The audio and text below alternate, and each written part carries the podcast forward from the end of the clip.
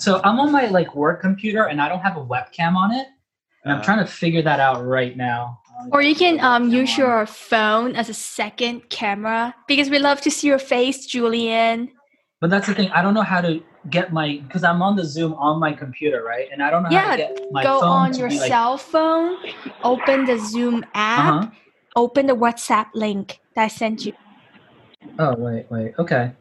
Oh, that's actually good.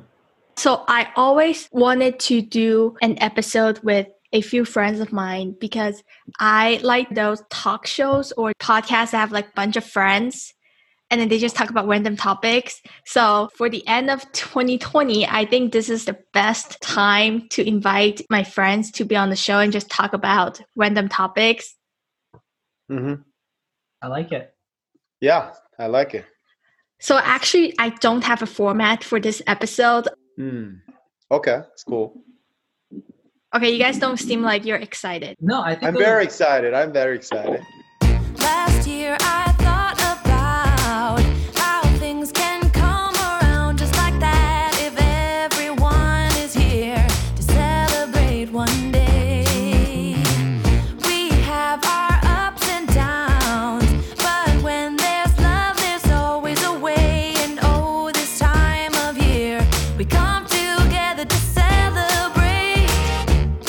Let's start with you, Dennis. What have you been working on in 2020? And and then we go from you to Julien and to Dixi.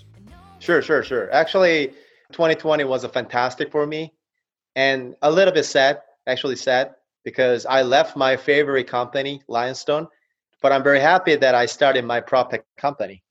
So it was a huge year. What is your are are you willing to talk about your prop tech Sure. company or you want me Yeah, to sure. skip it? Okay. Sure, sure. My this company in name is a Market Stadium. We provide an urban planning based commercial real estate market score in the USA. Hmm. That's the one sentence explanation. Is it like a scoring system? Yeah, like scoring identify- platform. Yeah. Okay. This is a follow up question. What are one or two things that you have learned so far of starting your own company? Okay. Uh, I think that like the two most important thing that I learned is the consistency and tenacity. Like just never give up. Like do not give up, and uh, just keep working hard no matter what happens. You know, in the near future, right? Because sometimes like somebody just refuse your offer, and uh, sometimes like somebody said that your you know company is not nothing, something like that. But actually, for me, I don't care actually because I believe myself, and then I believe my company. So whatever happens, just keep working hard and just go for it. So that's what I learned. And in the details, actually, first of all, in order to sail the boats to the right direction with our team, I had to wait until our team, all team members could believe me, understand me, and they understand the value of the company and our destination. So I just wait and I just work so hard, like 24 7, and not force them to believe me or believe our company just you know let them just understand it one day. And then right now they seem to like they believe me a lot and they realize our destination and then our value. So i really Mhm. thank you for you know to my team. And uh, secondly i think just do not give up because i've had a lot of meetings with investors and clients. Actually most of them like our idea and then platform but some of them as i said that they just refuse it to invest in because like it's all this stage right now for for for us because we have a meeting with a lot of uh, big companies that have a zero experience in venture capital area. So they don't know how to do that. So that's why they refuse it. But it's Mhm. okay because you know in some day like you know we could meet again. That's life right? Actually for myself like you know minja that when somebody say no or impossible for me then my energy goes up. Then i will move forward after that 100% Mhm. and actually, I'm lucky that I have very good friends around me. We don't have to lose our confidence since we could meet again and then we don't know what will happen. So that's what I learned. Mhm. And then I, I just came up with a follow up question for you. How did you pick your team members at the beginning stage? Do you have any Oh. co founders? How do you pick your team? Yeah, that's very important. Actually, I just planned this like three or four years ago when I was in Korea. I studied about urban planning in the laboratory. And we have three PhDs in, in our team right now. Those guys are my friend. And then we were in the same laboratory in South Korea. So what I want to say is that I, I think the most important thing is credibility and then reliability, right? So can I just believe him? And then like these guys are really not just smart, but also very hardworking guy. So based on that, I pick my friends. Mm-hmm. You know, rather than pick somebody from MIT, maybe that would be a great choice, but I more rely on the friendship and then credibility. Mhm. It's the trust between you and your team members. Yeah, because Mhm. actually, in terms of hardworking, actually, I can do, you know, 24 7. So actually, I don't really care about it. So, yeah. Julien, how did you pick your team members for your um, company? So first of all, I think it's pretty important to like explain what my company is. So I have oh yeah. so pretty much as of right now, I have two different companies that have launched in 2020. My first one is a it has like a two prong you know two prong company. So it's JTH Real Estate, and at its core, it's a commercial real estate a mortgage brokerage company, and on the Uh-huh. other side, it's a real estate photography company. So pretty much, we're just a broker on the commercial side for any complicated deals. I've throughout my career, I've made enough contacts on the lending side and on the debt side that I'm able to always find a solution to any borrower, pretty much. Specifically on the commercial side, we're based out of Central Connecticut, and we actually do deals all around the states. Um, the last deal we are going to close on in 2020 is in uh, Ohio, actually. So it's not like one of those things where you know, like we're not necessarily the boots on the ground, like Minja likes to call it. Um, and then on the photography side, so that's something that I've launched just out of like a personal passion for photography. So we launched that company a couple months ago, and it's true that going into the winter month, you know, we don't have as much excitement on the photography side. But hopefully, in the new year in 2021, we can really launch that. And yeah, getting more clients on that end as well.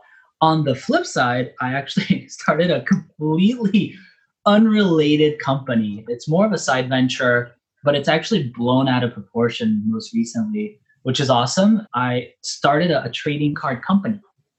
And what we do is we started out as a servicing company where we help people evaluate and estimate and inventory your collection. So that's how we started out. And then as we grew, as we added more team members uh, and affiliates, we looked at different ventures, different revenue streams and whatnot. And we're actually starting our own streaming platform for trading cards. So we focus specifically on, as of right now, on Pokemon cards. So it has Uh-huh. nothing to do with real estate. But you know what's really interesting is that it has everything to do with finance. Surprisingly enough, because I am putting together my finance knowledge and really applying it to something that's pretty atypical for you know someone who's working in finance, which is utilizing my financial skills in the world of trading cards and particularly Pokemon cards. Yep. So that's pretty much something that we launched into. So my company, my Pokemon company is called Pokemon Butler. We just launched our streaming platform. Hopefully we can partner up with other streamers to to get the content out. But for the most part, the way I see my company, Pokemon Butler, is more as a community. There's so much mistrust because of the fact that everything's done remotely now that there's to a certain degree a lot of doubt when you trade with someone that you've never met. So we are trying to become not only one of the biggest streaming platform for trading cards, so hopefully down the road expand to other trading cards, but also one of the biggest kind of like marketplace to buy, sell, and trade trading cards.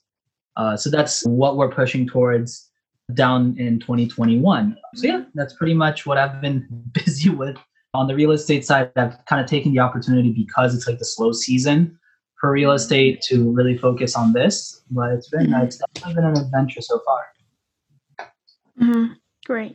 Well, I just came up with something when you say the mistrust. So I did an interview with a Chinese commercial real estate association, invitation only, and they interviewed me, and I'm one of the mm-hmm. members. So they asked me, "Is it possible to close deals through social media?" Because he asked me a lot of questions about creative media and all of these social media contents mm-hmm. that we are putting out on there.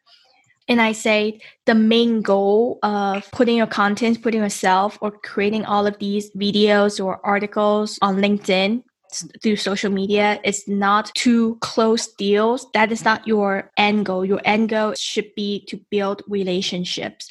because Mhm. money will come deals will come when you have established that trust and relationships and then i remember one of my podcast guests she said to me jenky um, go check out what's that episode called um, i'm going to put it out because i'm sure you guys did not listen to that episode let me see so that episode is episode 19 she said in the business world you need to let people to know you like you and trust you. So it's a three steps process. And I think do a lot of the live streaming that you do, or like Dennis, you know how you call up your friends and do a lot of these Zoom meetings. For a lot of the things that Julien putting out for Instagramming, live streams, it's that first step of putting yourself out there for people to know you. Mhm. Because if you're not even presenting yourself in front of other people, like how are they going to know about you? Like where can they find you? Right. So I think you're doing a great job. Yeah, I mean, the way I see it, and I know Minja, Minja and I have talked about it like a bunch of times, but you might have the best product, the best service in the world. If no one knows about you, you don't exist. right. And it's that's so that's why I think the marketing is very important as well. yeah, that's one of the hardest truths there is. And that's something I'm learning very quickly with a big slap in the face is that you might have a good product, good service, a good team, maybe the best team, you know, Mhm. but if no one knows about you, then you're nothing. You're, you're literally nothing, unfortunately. That- that Right, is- I agree. Yeah.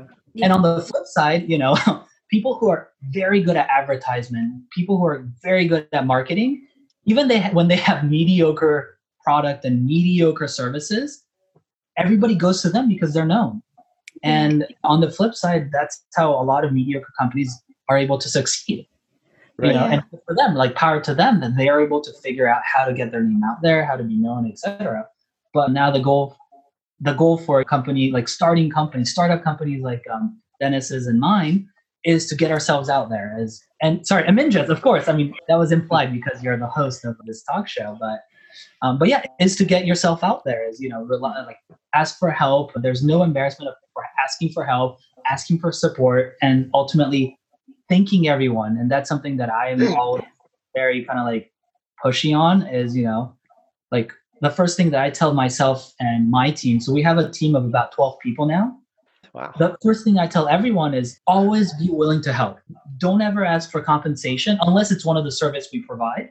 If someone asks you something kind of off the boat, just help them. Regardless of the time it takes, always be willing to help others Right. and and always thank them. Thank you for giving us the opportunity to help you. I mean, the whole point of Pokemon Butler, at least, and the real estate side as well, is to help others.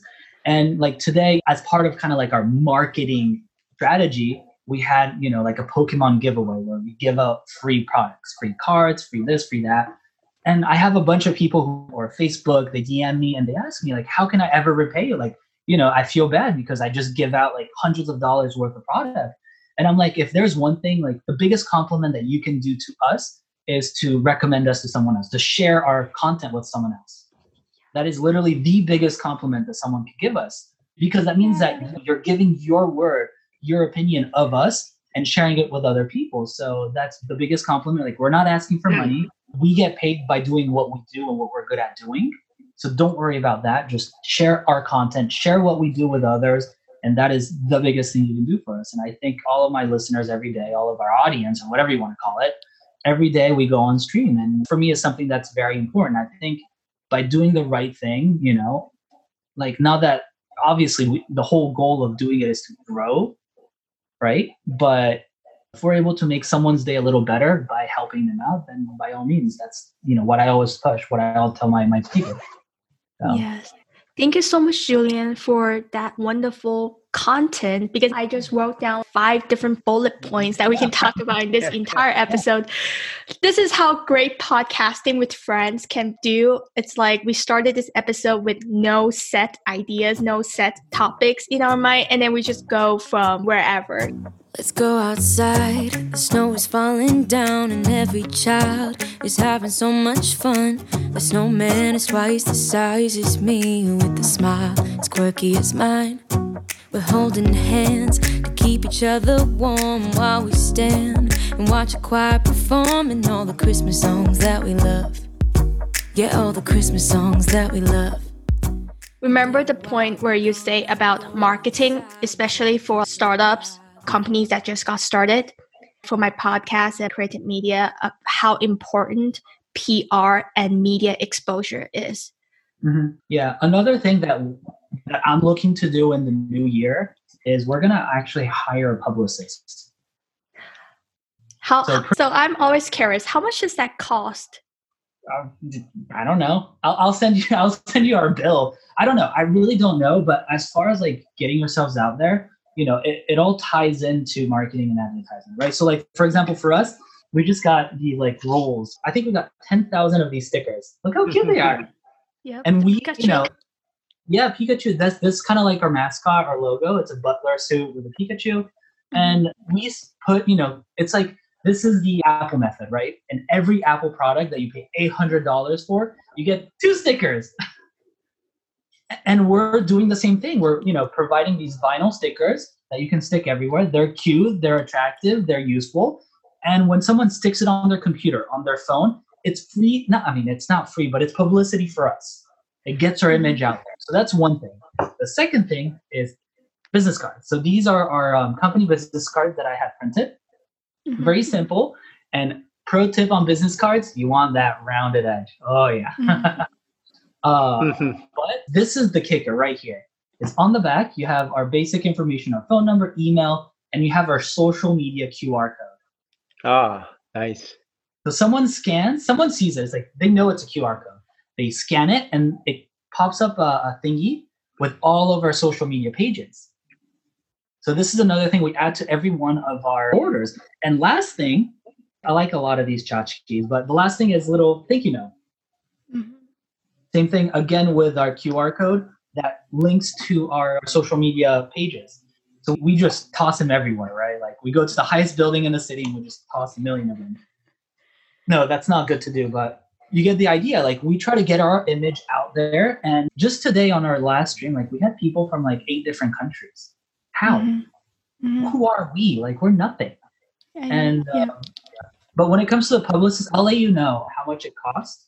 But the whole point of a publicist is, you know, I want to hire someone on this project to be like, hey, Mr. Mrs. Publicist, I want an article to be written every single gaming magazine, magazine journal that, that exists in the world. Mhm. I want our name to get out there. And I think there's no more like better or powerful way than to go to someone who like does it, you know, and that includes obviously like articles or people that tweets or like tags you on Instagram. That's probably part of it. Like go to like the biggest streamers and have them mention you. I don't know how much it's gonna cost. It's probably gonna cost me an arm and a leg, but I think that's worthwhile because you know here again it's all about visibility. Mhm. I, I just have a few ideas. I, I could be wrong. You don't have to listen to anything I say. Um, I'm just thinking, Everything you say, Minja. oh, thank you, Julien. I'm just thinking that I have worked with a lot of the PR people and marketing people from different companies because on my podcast, I have to reach out to the company and they will usually work with me to get their executives to be on the show. And all of the disclaimer statements I have to put underneath the show. I don't know how many emails or how many pitches does it take in order for that publicity person to send it out to these reporters to be on these magazines. I get a lot of emails. Their PR marketing person just send out a bunch of these massive blasting emails to every podcaster or every reporter that they get. So when you pick a PR person, I strongly recommend you to pick somebody who really understands how to do pitches, like personalized. Maybe you can do it yourself, Julien and Dennis. If you want to engage with these podcasters or social media influencers, streamers, like you really need to engage with them and personalize your DM or your email. And before you send that request, ask them to give you a shout out or ask them to you know get you on the show. Make sure you have follow them and engage with their social media contents.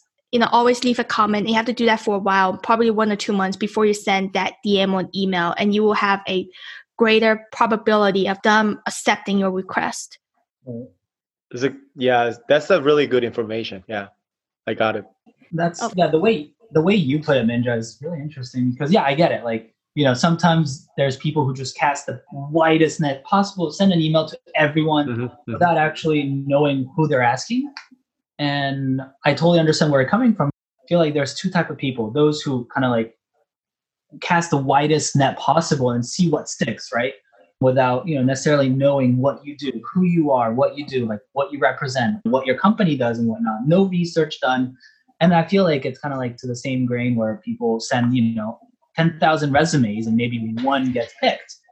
Instead of really focusing on, instead of sending ten thousand, send out a hundred and really focusing and customizing, like you said, Minja, like every single resume is customized to the job, to the company, and to the position you're looking for.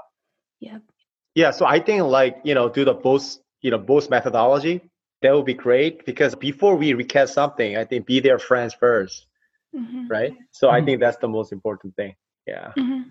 And I really like your example of how it, it it's really like job hunting. Would you rather send out ten thousand resumes that don't customize for that job position that company Mhm. you're looking for? Or you would Mhm. rather to really focus aiming, and you can do it at scale too. You just need to put in the time. You can send out a hundred resumes that really customize for that one specific position for that one person, but you just need to spend more time and energy. And but if you really want that job, you should you should spend more time. Yeah, and on the hiring side, I, I mean, I've had the opportunity to hire a few people now. The first person I tried to hire at first was just an assistant, someone who you know helped me on the day to day basis. And qualification was you had to know how to read and write. Nothing like too like technical. Like it's an assistant's position.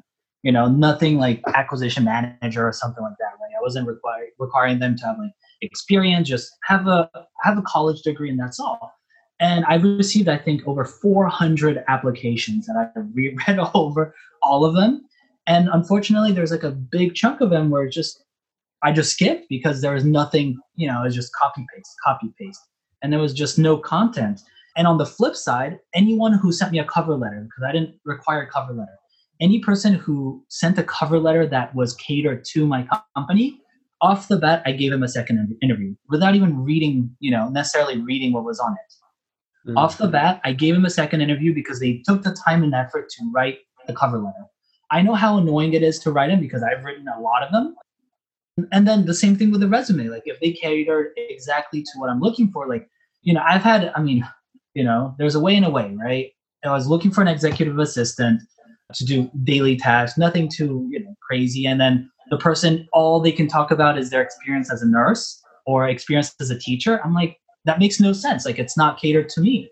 Next. So, you know, I spend less than 30 seconds watching every resume. But if someone put, put in the time, regardless of qualification, I always gave him a courtesy of a second interview. And then from there, you know, once I get to do a phone interview, I spend at least 10 to 20 minutes with them. And then it gives me a better idea. Are they a good fit? Do I want to meet them in person? So out of, I mean, just to give you an idea, out of 400 plus resumes that I've gotten, received for this one position, I've uh, done 40, I think it was 43 phone interviews, and I've ended up with eight in person. yeah Um, so yeah like that's a really interesting story. And then i want to tell you from the applicant's perspective. Mhm. so it's about the lionstone investment. I just firstly applied lionstone because lionstone was the only one company that i wanted to apply.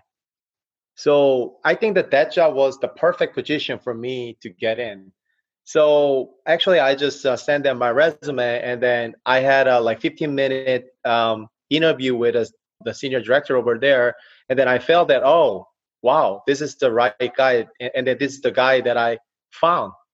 Mhm. and then he feels that like oh he's the guy we are looking for. So we matched like 100% so that's why like you know I gotta find an interview chance and then just go to Houston and then I had an interview with them and then I finally got selected among like the more than 400 people so they selected only one. But like sometimes it's really hard to find the right position because I was lucky to find it, right? So Mhm. I think I just recommend, you know, like do both both methodology. The spread out, but also Yeah. the still looking for the right position. Yeah, I I know I've definitely heard mixed reviews between those who say, you know, just try to like get in touch with the hiring manager, message them, just stalk him, LinkedIn stalk, all that stuff. You know, people appreciate that and people don't. It really depends. And I've had people do that with me, like, you know, like I'm not like my company is non-existent. We don't exist because we're very small. it's you know like at least on the real estate side like i ended up not hiring anyone because i hired one person she quit after one day and and i ended up offering the job to another candidate my second option and she ended up you know turning it down to accept another offer that offered better pay and better benefits which i don't blame her but i mean i did have people like reach out to me and be like oh i saw that you know i reposted the job afterwards and re- I saw that you reposted like and you know went the extra mile and I gave him the courtesy of another interview and so on and so forth. And when you mentioned it's so hard to find that perfect match, Mhm. I 100% agree with you. I think it's really hard to find a company that has the company culture that fits with what you're looking for in your personality. And also being mm-hmm. a team and working with your coworkers, helping each other have the same vibe. I think mm-hmm. it's so hard to find that position. yeah that's why like you know that's why we try hard right because like you know like when i was at nyu what i did like every morning when i woke up and then i applied the jobs that was my first thing to do Mm-hmm. so actually you know since i tried so hard then that's why i finally got the right position i think so just try hard then maybe you will find it and sometimes it's just absolute pure luck. Sometimes you're just at the right place at the right time. I mean, you know, my internship that I got during my final semester at NYU was because I was tutoring kid and I've never met the husband. I've always only interacted with the mother and the mother was like, you know, got close with her and I told her this is what I'm doing, um, looking for an internship and she knew I was in real estate finance and she goes, talk to my husband. He's a Ah. partner of this massive private equity firm, you know, Uh-huh. they manage like 10, 20 billion dollars in assets. Talk to him. And I'm like, Wow. wait, I've been working, for, you know, as a tutor for the past year, and I didn't know your husband worked as a for this like massive private equity firm. And so I talked to him, and he's like, like I've met you a few times, and he's like, if you want, come interview with uh, myself, who's the head of capital market and uh, investment team, and the CFO. And off the bat, I'm like, wait, what? Like, you know, and it's literally being at the right place at the right time, and and it's one of those it's one of those things like always present yourself properly. It's yeah so i guess you know i was never impolite i was never rude or anything like that uh, to the family. I always did my job properly so they're like okay his work ethic is good Let, let's give him a shot with an interview. And I ended up interviewing and you know getting the internship. You know, it's an amazing. Yeah like that's why like the marketing yourself is very important all the time yeah you never know that's you know minja is the queen of this is networking at every conference yeah right you know, we'd be at a conference and she's like takes me by the jacket. He's like, Julien, come with me. I want to, I want you to meet someone. And he's like? Uh, this is like the CEO of this massive company. Here's my friend Julien. Hi. Like, what? So you never know. I mean, you know, network, network, network. What was it? Minja's quote is net. Your network is your net worth, right? Actually, Uh, our friend Lewis taught me that quote. Uh, funny story. So, you know, initially, like my office, right? I, I have an office in like the business district in central Connecticut in West Hartford. And initially, it was my real estate company. And, you know, then I integrated the Pokemon company within it. But, you know, there's a hallway, there's glass, and people look in. And I've had people that, you know, never said hi to me, saw my Pokemon stuff laying around, and they're like, what do you guys do? Like, fun. That's all we do. And and I've gotten like three clients for that. They're like, oh well, my son just found his old collection. Can you look at it? And obviously, we never say no, so we're like, absolutely have him come in. And he's one of the neighbors that we have. son, who's in his late twenties, I believe, is one of our clients now. And so you never know. You never know. It's, Yeah. it's absolutely crazy. hmm What do you think, Dixi? You're muted. Oh my god, I'm looking at this camera. Like the lighting, it shows my face pretty good. I'm just good looking in general. Go ahead, Dixi. Yeah, same thing. One thing you guys are talking, I was thinking too, is our industry just so heavily connected via conferences. Before I was constantly on the road, the conferences and networking, and all of a sudden, like none of these are exist anymore. So now give me some time to think of how effective that is and what's the best way of doing that. I don't know if you guys are participating on the virtual or you find a- your own way of networking. That's what I found like very different this year. Uh, Yeah. Being the formal conference queen, I'm no longer the conference queen after pandemic, but hopefully I'll be back in 2021. So one of the biggest mistake I did when I connected with all of these people at New York when I was living there is that I did not follow up. Follow up, follow up, follow up. Follow up is so important. And I think 90% of the people failed at the follow up stage of networking. It's that you got the business card, okay, then what's next? So that's actually a question. Like in terms of, let's see if we got a 50 business card, and then there, you know, probably five people that we wanted to connect with, and we'll certainly follow up. And what about for the rest? And like, what would be the meaningful message to send? How do you typically follow up with someone who you don't connect immediately, but wanted to cultivate that relationship for later time? hmm I usually follow up with everyone on LinkedIn. And then if there are specific people that would like to follow up further because there might be a deal that we like to talk about, then I would send them a message, an email. And I really want to push the message out that I really want everybody in commercial real estate to use LinkedIn more. I know there are a lot of people hate social media. You know, it's a lot of spam accounts, messages from software or product companies that want to sell you stuff in your Yeah. messages. But just treat it like a way of people to reach out to you. This is why I found in April for Millennium, hmm. we usually send out our monthly blasting marketing email that talks about Las Vegas commercial real estate. I got probably 60 bounce back emails from my 500 very small CRM systems because these people got laid off. Their email address doesn't work anymore. How am I be able to find you? Like, yes, I kind of store my, you know, I take a picture of your business card and it stores to this cloud system That's your phone number and your address and your email, but all of those are your existing company information. It's your company phone number, it's your company email. And once you got laid off or switch your company, how am I going to find you? I don't have your cell phone number because we're not that close. But Yeah. if you're on LinkedIn, I can find you. Okay, so you're either looking for a job or you got a new position at a new company, and I can go to the new company website and then update your email and your contact information. I, I know there are a lot of people hate being on LinkedIn, but this is the direction that the world is going. Like, Yeah. what do you want us to do? You want the, the world to go back 25 years and use what's that called? The Rolodex thing? That's I've never seen that in my life. I don't think I'm old enough to know what it is. But this is the direction that the world is going. I mean, even if you don't like to engage with people on LinkedIn, but at least just be there so people can find you.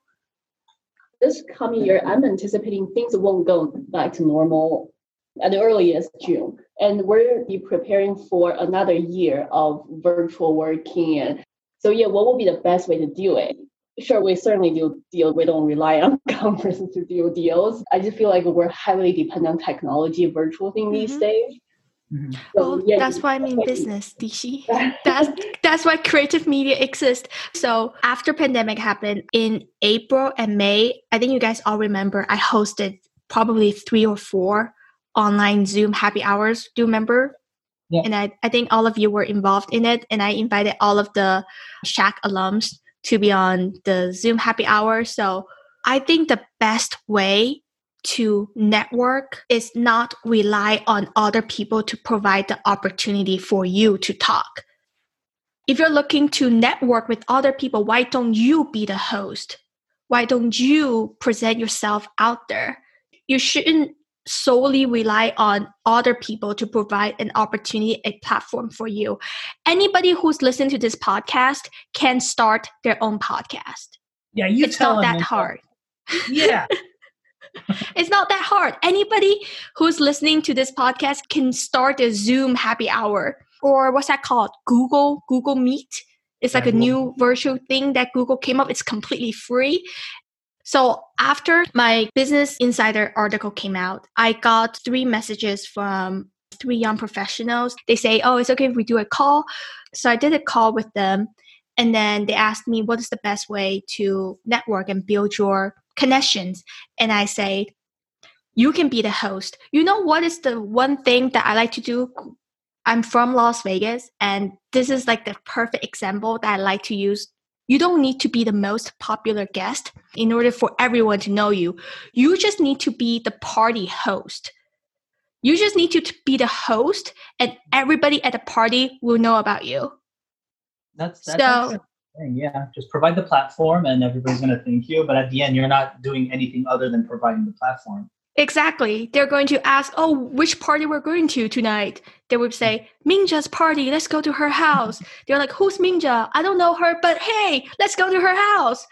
That I think that's the best way to do it. Before the pandemic happened, you really need to have like a venue, like a physical venue, either a bar or conference room or ballroom.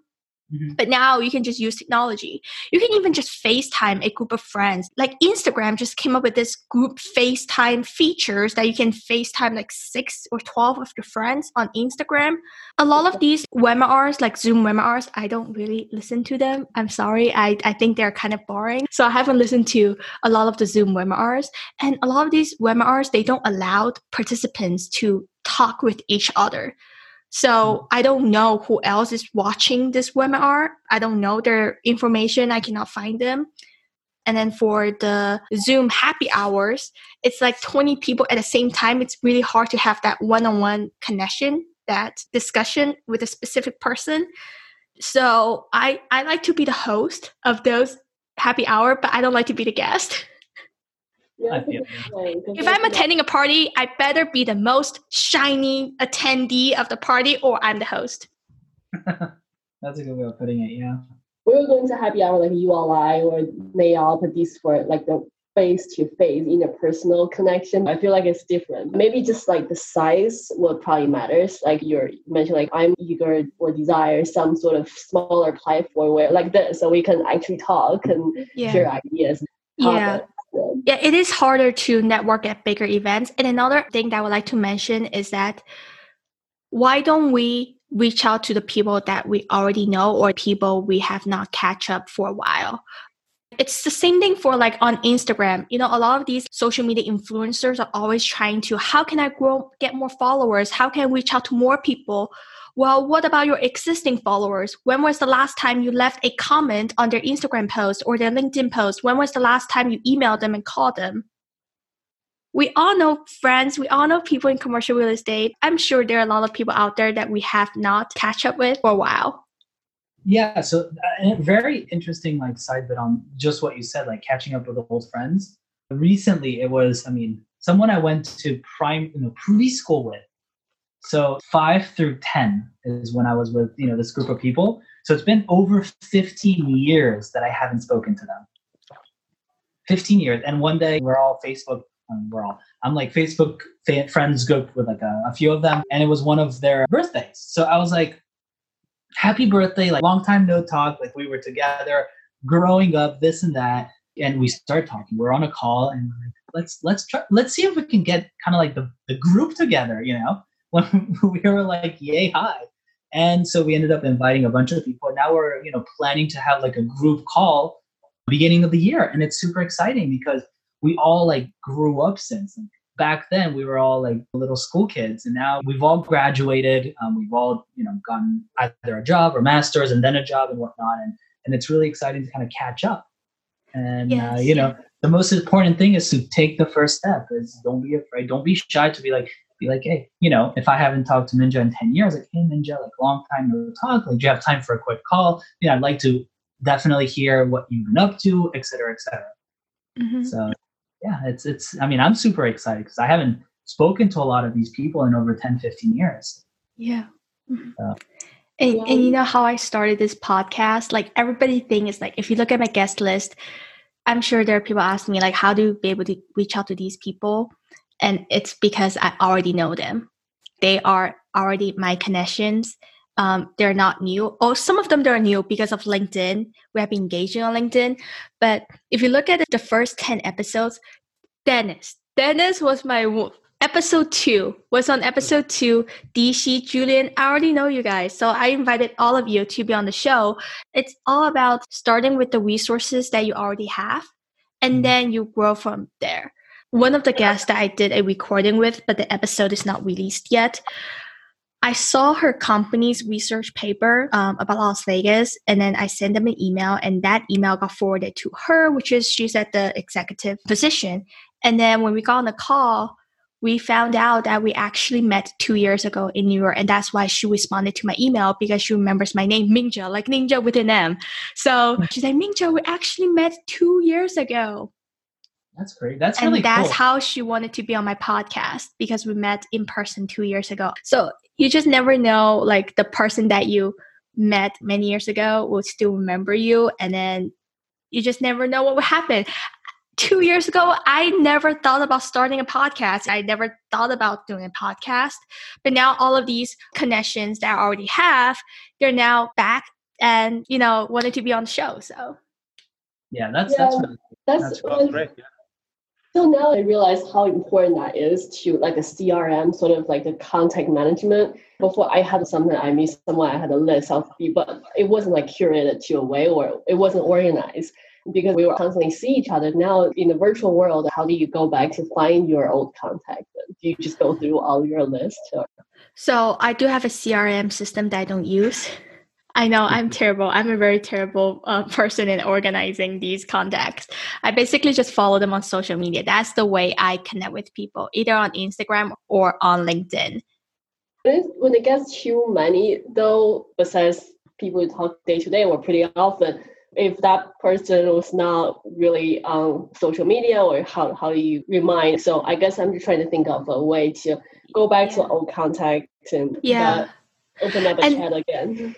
And that's why I'm pushing this message out. Like, if you're not using a social media, like, please do, because Mhm. I just, I honestly do not know where to find you if we have not speak for five years. I mean, people switch companies. It's very common. People switch company, people get new jobs, people get new email address. And if you're not on LinkedIn, I, I honestly do not know how to find you unless we are like really close and I and I know your personal cell phone numbers. Yeah, no, hundred percent. I mean, even if it even if it's through TikTok, you know, get yourself out there. Exactly. I am on TikTok. Follow me on TikTok, guys. Oh yeah, Dixi do have another follow-up question. I love Dixi's question. Like she's the one who really asks questions about commercial real estate. But the other three of us, we were just talking about Pokemons and random stuff. I'm just thinking ahead of what 2021. How fascinating seeing how things change. In 2021, things will probably be the same for another year. And looks like everybody can work anywhere in the world now. It doesn't have to be stay out of the city that you you base at. But that's also kind of a strategy of applying towards the real estate development too. What kind of product should I develop? Should I still put like a luxury condo in downtown? 2021 will be very different, and how the recovery will look like. I anticipate that things never gonna go back to normal just because things can be done without being in the office. Even architects don't need a drawing board to to draw architectural plan anymore. They do Bluebeam on computer. So I feel like if we don't adapt to healthcare technology trends and keep doing the real old school way, it's probably just gonna hard to keep up with the current market. When you talk about moving to places that's less expensive, I always tell people to move to Las Vegas. I don't understand why people are still living in New York City. I mean, I understand, you know, no, it's the- like, we're, we're, we're like Austin, Texas. Oh yeah, you love Texas. Yeah, that's true. Or Florida. A lot of these companies are moving to Florida. Maybe because Like, isn't tax it Goldman purpose. Sachs or JP Morgan are opening like an office in Miami? I think. Yeah, and so. then like the Tesla moved to Austin, right? Yeah. Okay, think about Tesla, Texas have been on the headline of all of these newspapers about Tesla is, is doing their um is it a manufacturing factory or is the boring company that does the tunnel, the Mm. underground tunnel? Giga Giga Giga Factory that there were mega Oh, so it's a Ah. factory. okay, got I it. think I'm not sure. I don't know. Okay. I know they came out with their new uh, tequila bottles, which are really really cool. Mm. So Tesla is Mhm. doing its boring project, like the underground Mm-hmm. tunnel project in Las Vegas on the Las Vegas Strip. Did you guys know that? So Wait, you're no. saying that is a boring project? Um, No, no, the no, name of the company is boring. Oh yeah. Got it's invented by Elon Musk, and they actually put together a, a flamethrower that could be sold to the open public. Mm. And now they're doing this tunnel thing, I guess. Yeah, so it's under construction. It's already been under construction for like two years. So they're connecting a tunnel, underground tunnel from the Las Vegas Convention Center to all of Mhm. these major hotels on the Las Vegas Strip. That's amazing. That's really smart way. Hey. Yeah. And go back to the point where Dixi was talking about, see, I can tie all of these talking points together. I'm such a great podcast host. Okay. Anyway, so go back to the point where Dixi was mentioning about like the forward thinking, the technology thing. You know what this reminds me of? So I listened to a podcast interview. The CEO of MGM Resorts was the Mhm. guest, and then he said MGM has been planning a mobile app online gaming system for the past four years. Until the pandemic has hit, they got it out, they released it in four months. Do you know how the entire pandemic has fast forward the speed of putting our technologies out? Mhm. Yeah, no, that's that's pretty cool. I didn't know they they put out like a, an actual online gaming platform. He said the future of MGM is two things one, online gaming, and number two, Asia. Because the casinos they have in Macau generate a lot more revenues than the casinos they have in Las Vegas. They're trying to diversify their portfolios in Las Vegas. Hmm. Yeah, So I mean- how how is the hospitality gaming industry in Vegas? Because I feel like if we see that normal, then everything else is fine. I'm benchmark you guys. So I recorded another episode about the future of gaming, which is going to be released hopefully in January. Things have changed, and we need to think about how we're going to adapt the new lifestyle. The hotel occupancy on the Las Vegas Strip has dropped um, significantly. I don't know what's the accurate percentage, but a few hotels like Encore, Park MGM, and soon the Mirage will only open during weekends because we don't have enough convention group travelers during weekdays, so they will shut down the entire hotel during weekdays. But iGaming, online casino, and sports betting, they had the best year in their entire history in 2020. So the future of gaming, we will see a lot of these companies that will focus more on iGaming, online gaming, and sports betting as well. And then a few topics that we also talked about in the gaming world is esports. And one of the thing I brought up in the podcast interview and the entire thing that Dixi was mentioning about technology and the next generation is that we know that our generation we are not interested in slot machines. Like Julien, do you think slot machine is interesting? uh, I I can't stand it personally. I'm a table game player. Yep, I, I agree. And then and then Dennis, do you gamble? No, actually, I don't do gambles. it's the traditional mindset that stops these corporations of moving forward. And it's the Mhm. same thing in commercial real estate. Like a lot of the times when you show them a new idea, they always refuse because people don't like to change. Right. Yeah, yeah actually, like I, I want to tell that part actually because um Go ahead. yeah because I had a lot of meetings with investors and the clients, and then I show them our future. And luckily, actually, we got two investors in our Mhm. team, and, and we, we will hopefully close our seed round investment in January, maybe. Mhm.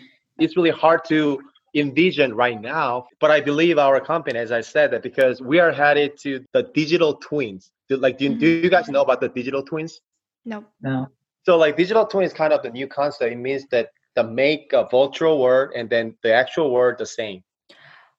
So we are headed there because we have a specialist in our team.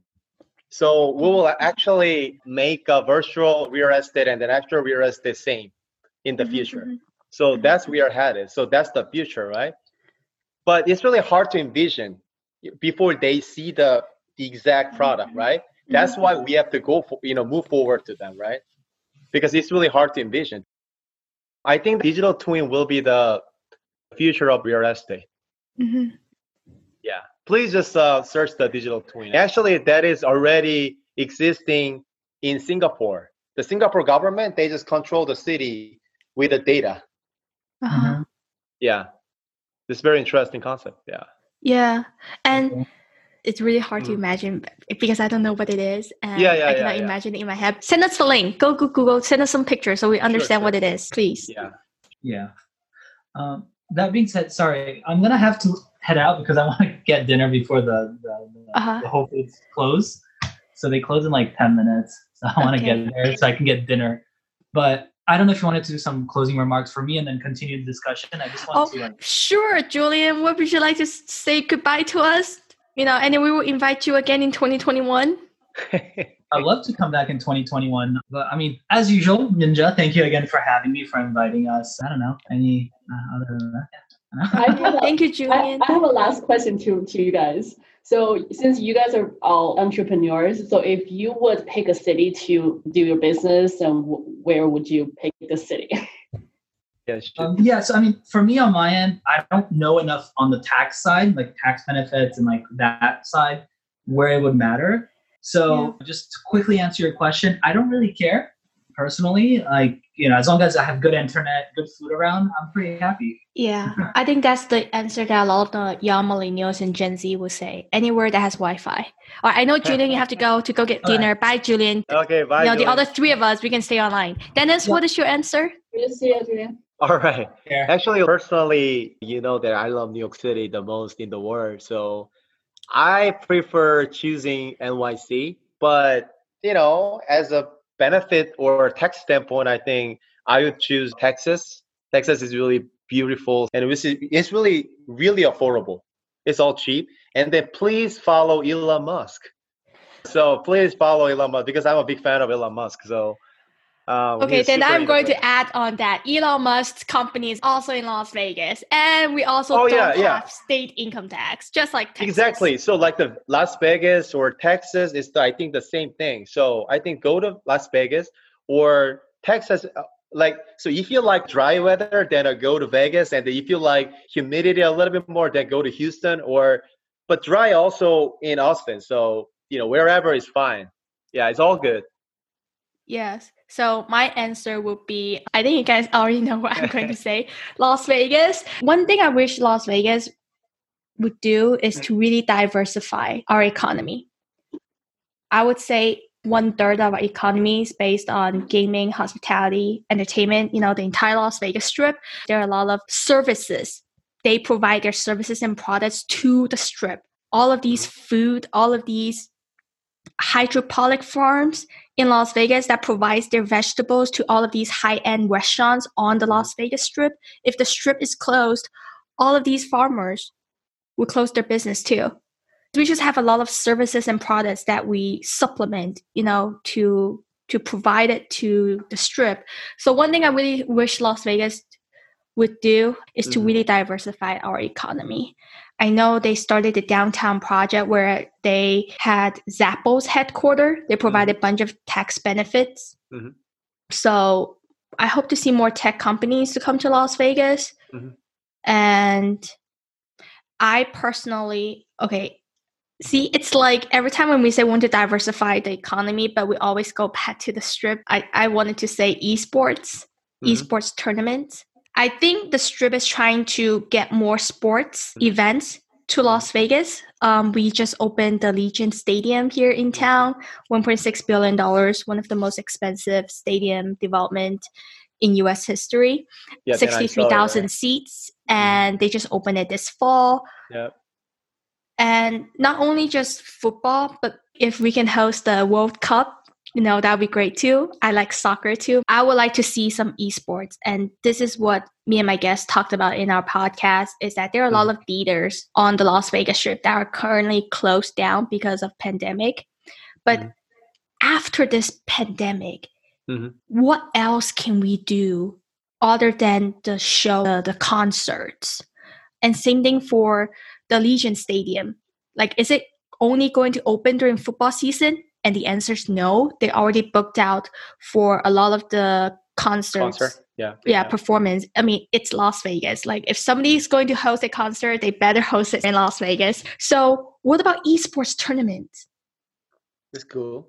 like Dota 2, like all of these world champions. You know, Dennis, you're from South Korea. You know how popular esports is in Asia, especially yeah, in South like Korea. the gaming industry in the south, yeah, they're really popular. And then the South Korea is kind of the one of the biggest in the world. Yeah, it is. It is Yeah, one of the biggest. And you know, in China, more people watch esports than soccer. Oh, but like, but I'm not sure about that part in South Korea because we love soccer too. But like, we play games a lot. Mhm. So one of the famous the game players, especially LOL players in the Mhm. world, name is Faker. He's the Korean guy.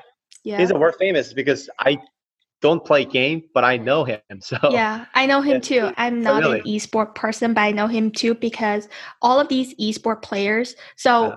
in China, they have what's Yeah. called Weibo, which is like a Chinese Twitter. yeah, yeah, yeah. I know. More, it's, it's like a combination of Twitter and Facebook. Uh. So they will have the trending Mm-hmm. rankings, just like Twitter does. They have the trending hashtags. Mhm. And since three years ago, Mhm. I've been seeing these names on the trending hashtags that I don't know of. They're not like A-list celebrities. So I looked at them and they are esport players. And then recently they just get a lot more famous and a lot more famous. And now they are more famous than the actors and actresses and singers, like the A-list celebrities. The amount of people from age I would say age 10 to 25 Yeah, that watch yeah, yeah. esports is insane. You know, there's one of the esport players, and I actually posted this on LinkedIn, but nobody liked my post because Mhm. I'm just a non-traditional person commercial real estate. So Mhm. one of the esport players, he said this in an interview. He is 17 years old, Mhm. and he said he is the middle older age group in esports. Mm. Got it. Got it. Yeah. You know how yeah. insane that is? Like, yeah, I just think there's a lot of opportunity that the Las Vegas Strip can do on esports. I mean, they have had some like f- fan meeting events, like a smaller one, but I really want to see a big tournament. If esport is going to do a tournament like a world champions, I want to see it happen in Las Vegas. Just like Yeah. World Cup. It's Las that's a really Vegas. yeah, that's a really great idea because that's why like UFC held always in Las Vegas. And one of the reasons is because the previous CEO of UFC, he's actually owns a few casinos in Las Vegas. So so he actually um is yeah. you know from Vegas. So Yeah, yeah. So like you know, Vegas is a symbol of the party and festival and those kind of all the concerts, stuff like that, right? So I think esports will be uh the great idea to start over there too. yeah. Yeah, I think it's really great idea. Hmm And another thing um, I wanted to say is that I know, see, I, I don't know whether I should comment anymore, like my personal comment on a lot of these hotels, because some of these hotels are coming to my podcast in 2021. I want to see more innovations in the game itself. There are skill-based gamings coming Uh. out. If you build a hotel in 1980s, Mhm. you wouldn't expect how much technology has changed the world that Mhm. these kids are no longer interested in slot machines you know a five years old today plays an ipad better than i do their brain just process information so much quickly Mhm. than the previous generation Yeah, like that's why like we need to innovate something because I always curious about the future and that that curiosity generates my passion to passion towards this prop tech. So that's why I started my company. And then I'm very curious about the next version of tech. What's the next step? Maybe we will know after 50 years later, but I want to know actually. It's very curious and I, I I always curious about the future. How we're recovering from this pandemic, I think that will play a major role. Innovation will need to to Uh. cope with that change because now we've been to the darkest time. Now it's time to go back and what can technology help to advance this? Yeah, and then actually right now, like we can build the small single family housing with a 3D, 4D printing, right? And then maybe in the future we can build a whole amazing hotel with the printing. That's the future.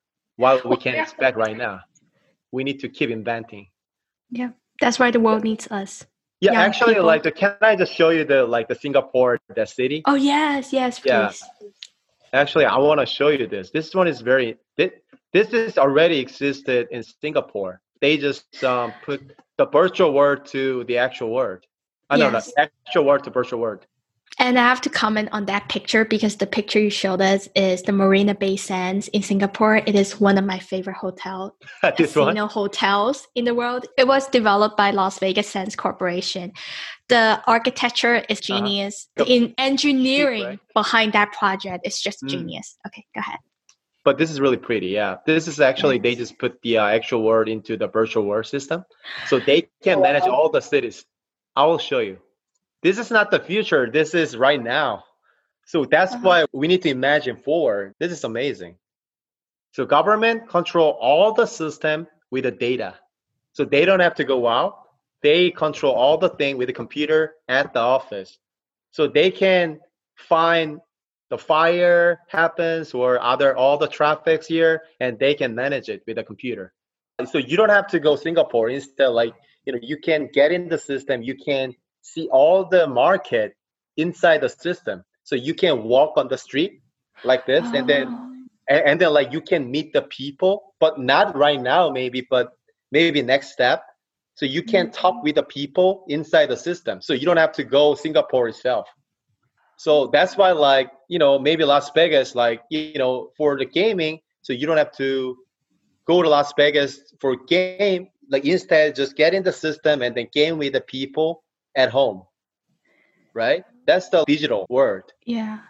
Okay, now I'm kind of worried about the land based casino. why What about land based casinos? It's like, how are we going to attract people to come to our casinos now? Everybody's on their phone and doing their games online. Yeah, yeah, yeah. Then uh, like the Las Vegas, the hotel, they just create the game like or the system like this. Then they can get the cash flow from this. Then uh, get more clients in the world.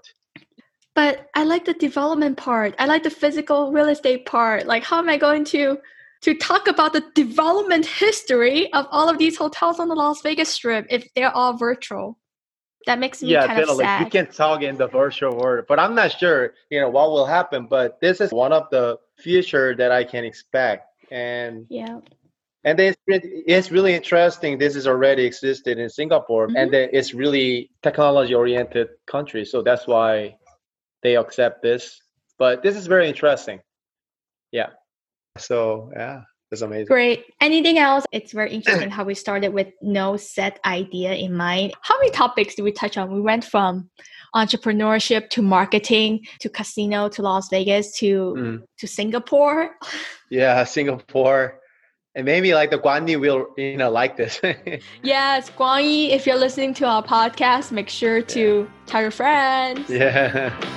Come on in, come on up, come on over for the merriest time of year. Come on up, come on in, get together for a good time. Smile, my dear. Come on in, come on up, come on over. We'll be dancing round the tree. So let us have a swinging Christmas, just like one, two, three. Thank you so much, everyone. Do you anything else that you would like to add? Mm-hmm. What kind of new skills that have you guys gained this past year given quarantine? Skill set, like in terms of the real estate skill or Anything. or Any skill. anything. Wow. I have a lot to share, so I can go first. Really? Wow. Yes, of course. I started my podcast during the pandemic on April 1st. So I have gained a lot of editing skills. I have gained a lot of soft skills like working with PR and marketing teams and how to, you know, it's all about connections and communications. So that I have gained a lot. And the editing part, I wouldn't say I'm a pro, but I'm pretty good at editing and I love all of those music and sound effects. And then um, social media, I have gained a lot of skills in terms of social media marketing and content creation. What else? I've been going to the gym every single day. I think that is one thing I've stayed consistent in 2020 is that I've been going to the gym every single day except the lockdown quarantine period. The only day that I have not been to the gym is on Christmas Day because my gym closed on Christmas Day. But Mm. every other day I've been to the gym. Um, yeah, I think that is all of the things that I have learned, gained so far in 2020. What Oh, about wow, you, Dennis? that's a lot actually. Well, I just I, I just want to say that like the learn like instead of using gain because I Mhm. learned a lot actually. I learned a lot by starting my company, doing a lot of meetings with investors and clients, and then now I learn a lot about the financial part when we build the company, all the like investment, cash flow, all the things, and a lot of legal stuff as well. And it's really complicated, but I learned it. And maybe it's a lot of the computer skill set that I learned. Yeah, So maybe some of my audience don't know about this, but Dennis and I co-hosted a webinar about data analytics in commercial real estate, and I should put that video link in the show notes so people can check out. sure, sure. Yeah, yeah, yeah, yeah. That's a really great idea. Yeah, yeah. So I was the co-host, but I didn't know anything about data analytics. So he's going to show like some R studio, some coding stuff. So Yeah. if you're interested in all of those fun stuff, make sure to click on the link in the show notes. Yeah, yeah. Actually, like because of Minja, like um, because like the one of the guys just reached out to me two days ago regarding this because he wants to learn about this kind of thing. So Mhm. he reached out to me through LinkedIn. Yes. It Do you know how like many people have reached out to me through LinkedIn for my YouTube Yeah. videos and podcasting? It's like it's amazing. Yeah. yeah, actually, I I got two because of you because of your podcast. Yeah, good. Awesome. So how about, about how you? about you, Dixi? Yes. You know what you gain and what you learn. But that's why I'm self-reflecting. I'm asking questions like, I mean, work certainly a lot of you know Mhm. hard skill, underwriting, acquisition, deal structuring. Really, I'm more advanced in my golf game. It's not a new skill, but all I have time to do is just work and play golf. I, I have spent a lot of time to advance my game, and now I'm play much better. But now new skill. So I guess my res- resolution for New Year's, I'm trying to pick up a new skill. Mm. we need DC on all of these friends conversation because she always asks good questions and bring us back to commercial real estate. Because one of the topics I mentioned at the very beginning of this episode is we need to talk about our 2021 goals and Right. New Year's resolutions. Yeah, So- actually, I have a goal. Just I have only one goal. So the goal is very easy, but really hard because my goal is to build my product the best in a market analytic field. That's that's my goal. That's it. Because I want to build the best product in the Mhm. world. So that's it. Nice. That's a good goal. Good yeah, job. actually, I just focus more on because I I myself focus more on uh like investment side. Mhm. But I think I just realized that I think the product is way more important than this because once the product is good, then uh, we can easily attract the clients. And then if the client comes in, then investor comes in after. So it's like the step is Yeah. like that. So I realized that okay, then I focus on product, make the best product that satisfy all the clients in the world. Then investor comes in easily. So and don't forget the marketing. And don't forget the marketing part. yeah, yeah, yeah. Marketing is the most important too. Yeah. Yes. And if you would like to hire creative media, you know where to find me. We'll yeah we'll we'll see you soon. Yeah. Okay. Yeah. Well, for me, I have a lot of things that I would like to do in 2021. So I wrote down a few things, um, and I always come up with new ideas. So I might pop up some new ideas in January of 2021 that I don't have it now. So one of the things I would really like to do is to be more consistent on my podcast. I'm sorry, I'm like the worst podcast host out of the entire internet. I'm never consistent of doing these episodes. So I would like to be more consistent and grow my podcast. And I hope people will like my contents because I'm not a traditional commercial real estate host. I feel like this is the only commercial real estate podcast that you learn about anything else but commercial real estate.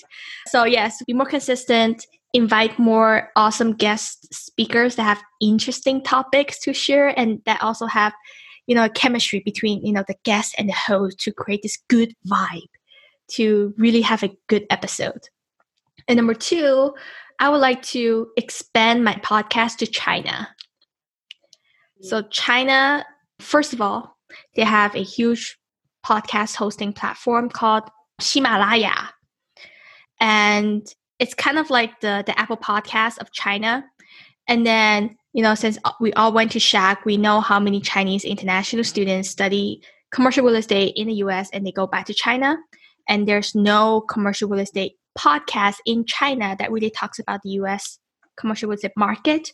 So, and because of my personal connections, I think I will have a good amount of followers in China and also to really leverage my um, connections in the Chinese commercial real estate community. So this is one thing that I would like to do. And also to set up a WeChat account to really promote my contents in mainland of China. And then the third thing that I would like to do is, well, besides the work related stuff, you know, I have a lot of things I would like to do with all of these projects. But for my personal side, well, I would like to be back at the conferences. I want to, you know, be back on my conference screen title. Yeah, and just continue to network and post in my podcast and creative media. Looking forward to work with Dennis and Mhm. Julien and you know, hopefully a lot of the other people that I would like to work with. Okay. Awesome. Perfect, Minja. Very, very Yes, thank you. And my personal goal side, I will continue to go to the gym. Perfect.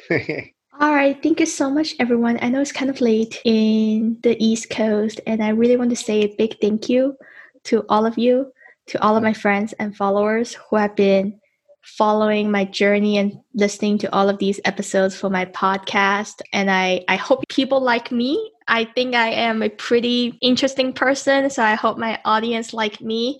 And don't forget to reach out to Dennis if you have any prop tech commercial real estate tech related mm-hmm. questions. And then don't forget to reach out to DC if you want to reach out to her and learn about acquisitions and real estate development. And she also has a lot of career advice that she would like to answer. sure, sure, sure. Yeah. Thank you so much, everyone. Perfect, perfect. So thank you for hosting this. It's always fun. And Yeah. I will see you guys next year. Looking forward to 2021. All right. Bye bye. Bye. Good night. Bye bye. Good night. Nice.